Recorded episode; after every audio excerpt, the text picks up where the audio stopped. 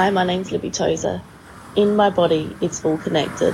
The exhibition for me is all about exploring ocean waste and the effect that we're having on the o- ocean, and in turn, the effect that the damage that we're causing to the ocean is having on us and our, in a physical sense, in our bodies, because ultimately, I believe we're all connected. So initially, it was inspired by a video I saw. What the whale image, the Kondoli image, was inspired by a video I saw of a whale trapped in shark nets on the east coast, which are put there to keep swimmers safe, to keep sharks out, and they actually catch whales in them quite often. The whales become stranded from other whales, from their babies. They get deep cuts from thrashing in the in the nets. So even if they actually survive, if they don't drown in the actual net, they can later go on and die from their injuries or have quite a horrific recovery time. And personally, I don't think we should be netting sharks out of beaches. So that's the first bit of it.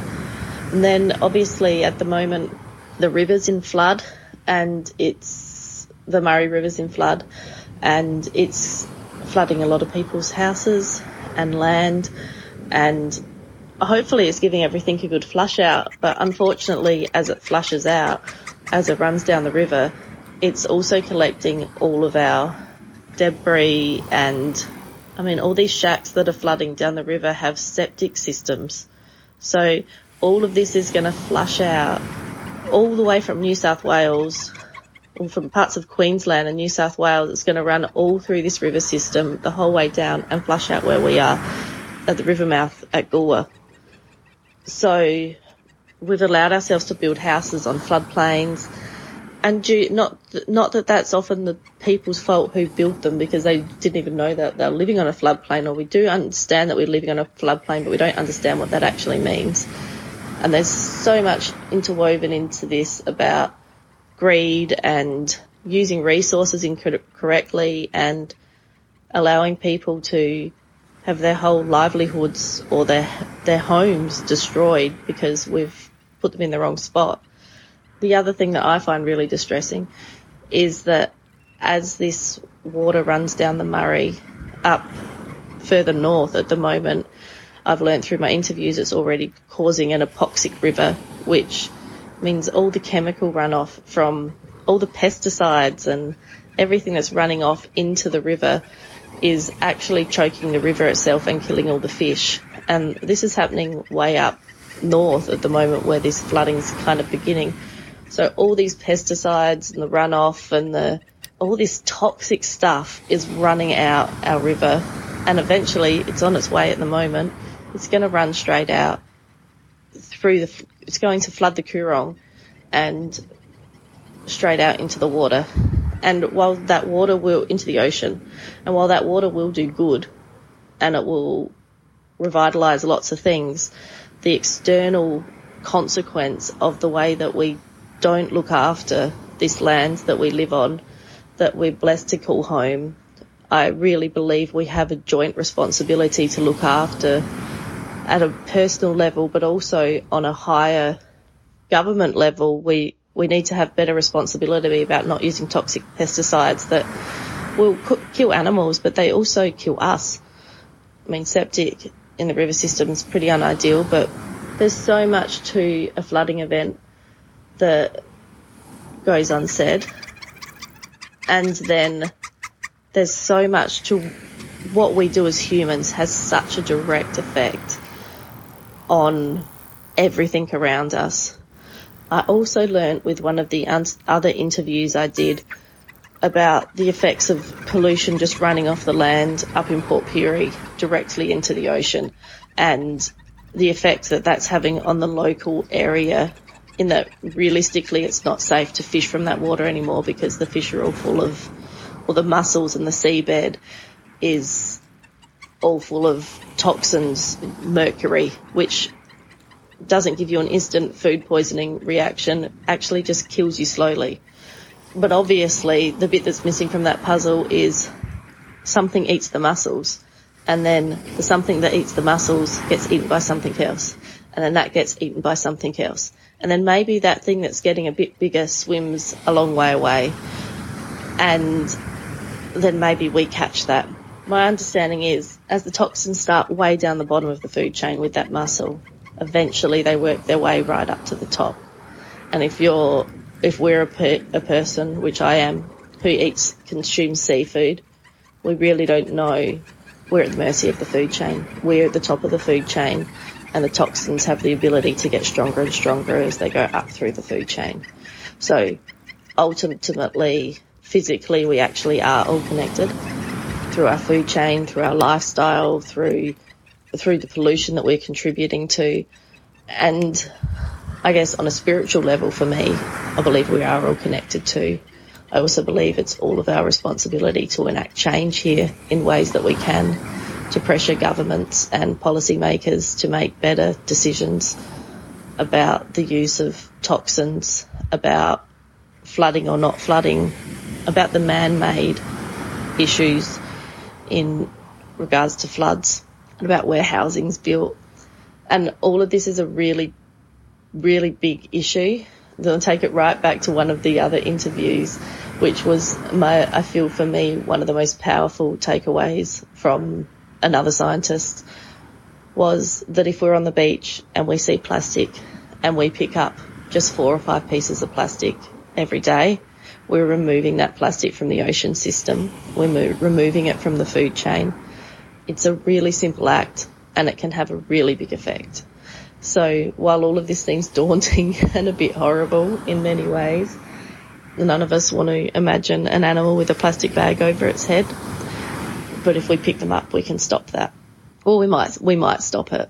And there's a little bit of hope in there for me. So if you take anything away from all of this, it could just be to pick up your rubbish. Don't allow plastic bags to just float around and eventually end up in a creek that's going to run into the river, into the ocean pick up your rubbish is is the easiest solution for all of this for me. Going, it's not a solution, obviously. Picking up your rubbish is something that we can all do now, and depending how fiery you are about this and how much more information you want, how much further you want to dig down the rabbit hole of it all, and how much of your life you really want to put into this, you might be able to enact change on a bigger, broader scale. But thank you for being here thank you for immersing yourself in these interviews, in the project, and being part of the conversation. Nanawi Michi Kailari McHughes. Nanawi Lakanyeri Naranjeri Ramanjeri. Nanawi Ngaichitul Pultang. Ngapi Lewin Pultang. Ngapi Nachi Kungari Nori Nunundi Kondali. Ngapi Piltangi Platjingan Munkumbuli Kachiri Naranjeri Memini. My name is Kyla McHughes. My clan is Ngarrindjeri Ramindjeri. My birthplace is Victor Harbor and I live in Victor Harbor. My totems are the pelican, black swan, red belly black snake and the whale. I'm a strong, proud, smart and good looking Ngarrindjeri woman. In Ngarrindjeri culture, we have our miwi and that's in our monkery, in our belly, in our stomach and our miwi is our spirit and our vibe and our energy. So our miwi is connected to every living thing around us, to the lands, to the waters, the plants, animals, all animals, and to our ancestors, and also to our Nachi, which is our totem. Our Nachi or our Nacha. So it's Nachi for one Nachi for one mm-hmm. totem, spirit, animal, or friend, or it's Nacha for three or more or many. So our Ngachi are our totem, our spirit animal, and our friend, and everything is connected. So it's our job to look after every single thing that our Nachi needs to be in abundance. So if we think about every little thing that one single Nachi, one single totem would need to be in abundance, so we would look at does our Nachi need clean water? Is it in the water, living in the water, or is it near or next to? Does it have enough food to be in abundance? Does whatever it eats, if it's an animal, does that have enough food? Does it have everything it needs for nesting, whether it be, you know, the orb spiders that have a really sticky web? Um, a lot of birds use that for nesting. Um, a lot of swans rip out the reeds and make a big nest in the river. So, is there everything our Naartji need for nesting and for fertility? Is it in trouble of being the prey of another animal? So, if that's the case, then we would have to look at that too. Is there an overpopulation of a species? So, I've heard a lot of elders talk about in places that overpopulation of seagulls. So our elders would go and find the nests and take the eggs to control the population. And same goes with sustainability. So if they were hunting for eggs, swan eggs, if there were, say seven in there, maybe they would take three and leave the other four. And we would never eat our Naartji either. So all different subclans have different Naartji and some some different families. So it was up to us to look after everything our Naartji would need to be in abundance, and in return, our Naartji would guide us and support us. In Ngarrindjeri culture, we always say healthy river, healthy people, or healthy rui, healthy people. So if the lands and waters are healthy, we are healthy. And if the lands and waters aren't healthy, we as people aren't healthy either. I sit here as a Ngarrindjeri Mimini, as a First Nations person, woman, and this Rui, this land, is what we are all going to be leaving to our children. So all of us together need to care for country. It's not just our job to care for country. We invite you down to connect deeply to our country. I invite you to sit and quietly think about what your spirit animal is. What animals are you connected to? And we can all care for country. We don't have to all go out and be gung ho activists. We're asking you to sit and research some things about the Naartji that you feel connected to. What could you do? Are you a spokesperson to look after our Naartji? Do you pick up rubbish when you're out on country? We can all do what we can to save our Naartji and the land and the Rui and the waters, the Prangwithy. So now, as our shared future moving together, we all need to care for country together. My name is Gina Elaine, and I'm an artist. And for the last oh, 14 years, I've been working with um, marine debris and ghost nets. My practice with uh, marine debris started in 2009 when I was approached by Sue Ryan, who had been doing a scoping project for Arts Queensland and GhostNet Australia to see what Indigenous communities in northern Queensland and the Gulf of Carpentaria had artists who were interested in doing anything with the marine debris to try and help create awareness of this problem and to help them have a, a new way of making income. So a lot of the rangers up in these communities collect all the all the big drift nets that get cut loose accidentally or otherwise out at sea from the big fishing boats, and they used to they used to burn them. So I'd been doing work in Aurukun and Far North Queensland, and Sue Ryan had seen what myself and some of the senior artists were doing there with well creating sculptural sculptural weavings. So it started back then in 2009. Sue Ryan and I did a two-week workshop in Aurukun. And ever since then, I've been tangled up in the nets. I feel this need to collect every bit of plastic I see on beaches everywhere I go in the world, you know, from you know, in Europe, in Asia, Australia, anywhere. So I've been in numerous exhibitions and I've worked in numerous communities working with artists from from those communities. Yeah, it's a really serious problem. And the more you sort of look into it, the more you realise how much of it is actually we all in the oceans. Like we know that there's that we're living in the age of plastics, and in years to come, you know, this will be recognised as the the time of the plastic layering of the earth. There's also books out that there's a, a, a recent book called Converge, Convergent from Christine Ball, or sorry, Catherine Ball, in which she says that in the future we'll be mining, we'll be mining plastics. And part of the reason that I work with the plastics and, and, and heaps of other people do as well is to, to show that we should be doing, doing something about the plastics now. It's been a very interesting journey and one that I'll probably continue to do for the rest of my life, from making baskets to fish to installations. And I feel really pleased to be with all these other artists who have got the same mission in mind.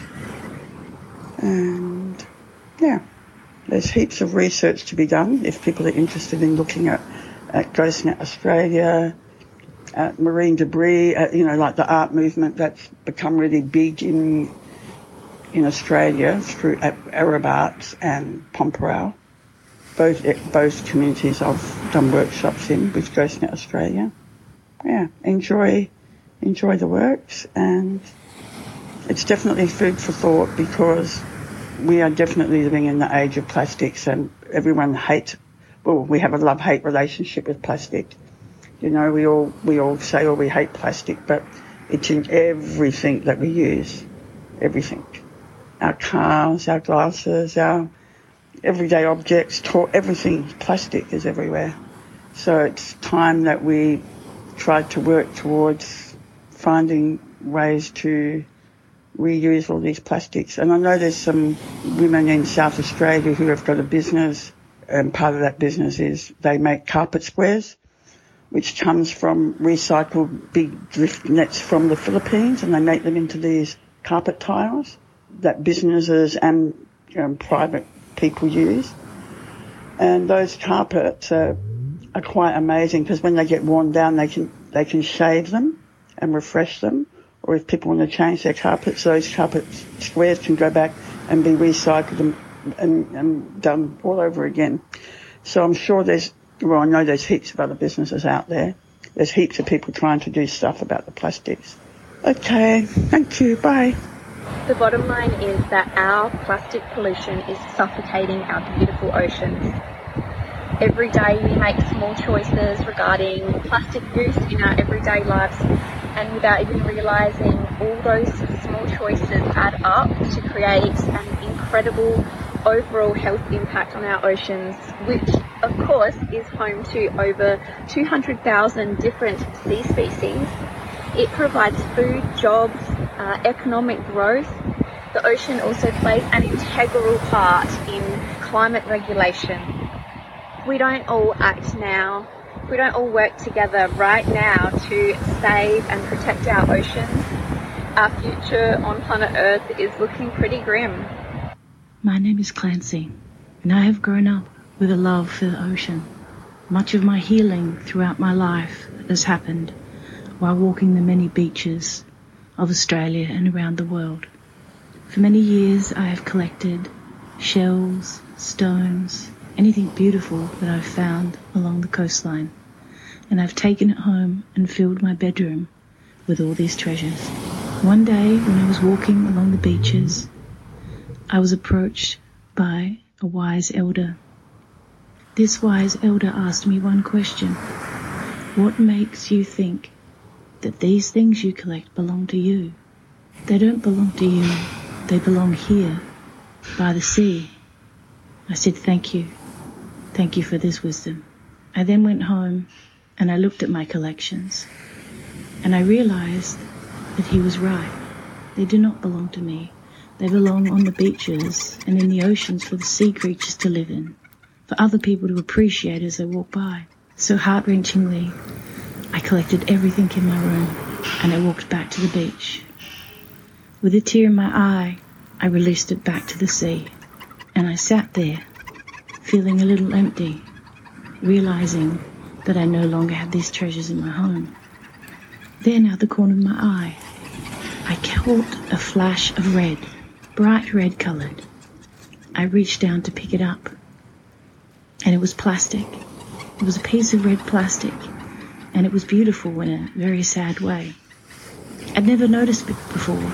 I'd walked the beaches for many years and I'd never seen the plastic. And then I noticed more, and more, and more. And so I began my journey as a beach guardian. I don't collect shells. I don't collect stones. I just collect plastic. Because I know the damage that it does to the sea creatures.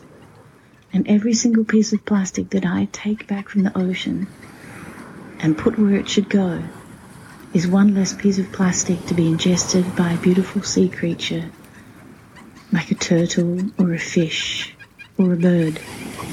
So I implore you, next time that you are at the beach, think about the plastic that's out there.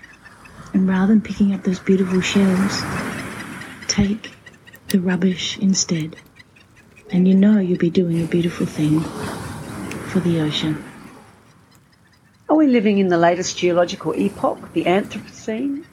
Will in time to come future archaeologists dig down into the earth and identify the 20th century as the era that wrapped the earth in plastic? Is the Anthropocene the age of the new human, of plastic people? Are we already plastic people? We're full of it now. Plastic, that is.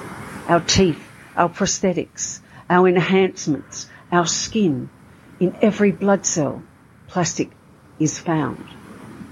The products we lay on our skin, the water we drink, and the food we eat, full of plastic. We live in an era of accelerated change, of population explosion and toxic industrialisation, of atomic bombs, planned obsolescence, overconsumption and waste, of the connection of the interweb of all things, of the shifting sands, tipping points, and turning tides. Our devastating human impact on this, our beloved Mother Earth, and her oceanic lungs with toxic petrochemicals, toxic mining, toxic agricultural runoff, toxic fishing detritus, and the never ending stream of plastics being spewed into her every second of every day. It is beyond comprehension. The ship is too big to turn back now. We need to get serious with our recycling of plastics and also understanding the true nature of the way of water. The Anthropocene Queen has learnt to adapt in an ocean full of plastic. Indeed, she heralds the embodiment of the new human. She rises from the depths of her salty realm to sing of a time when she was just a warm-blooded, natural human, and also to remind us to look and listen to our own body and how we can adapt, and to be extra mindful as to what we put on it and into it. Being a part of this Plastics in the Ocean project has been confronting. We want to raise awareness, but it has also made me check myself. I want to take care of Mother Earth, and water is her lifeblood, so that our children's children's children have a livable and healthy planet and waters. We as women have a sacred relationship not only with the earth but with her waters, both external and internal of our physical bodies. The moon has a relationship with the waters on earth too. She controls the ebb and flow of the water according to the cycles of the moon. We have a 28 day menstrual cycle just as Grandmother Moon does. This is because, just as the moon regulates the water, she regulates women's bodies. You see, it's in all of our best interests to look after our waters, for it sustains life. We can learn a lot from our first people in relation to how we look after this planet. Thanks for listening to She's Seen the podcast. I would love it if you could subscribe to the podcast and leave a rating or review to help us grow this wonderful community, which you're welcome to join and be part of in whatever way works for you. You can connect with us more on the socials or online at She Is Seen Movement. We would love to hear from you, so reach out, get involved, and help us shift shame by sharing stories. Thank you for being here and showing up. This is your weekly reminder that you are enough exactly as you are in this moment and actually you're kind of amazing. So thank you, and we'll talk to you soon.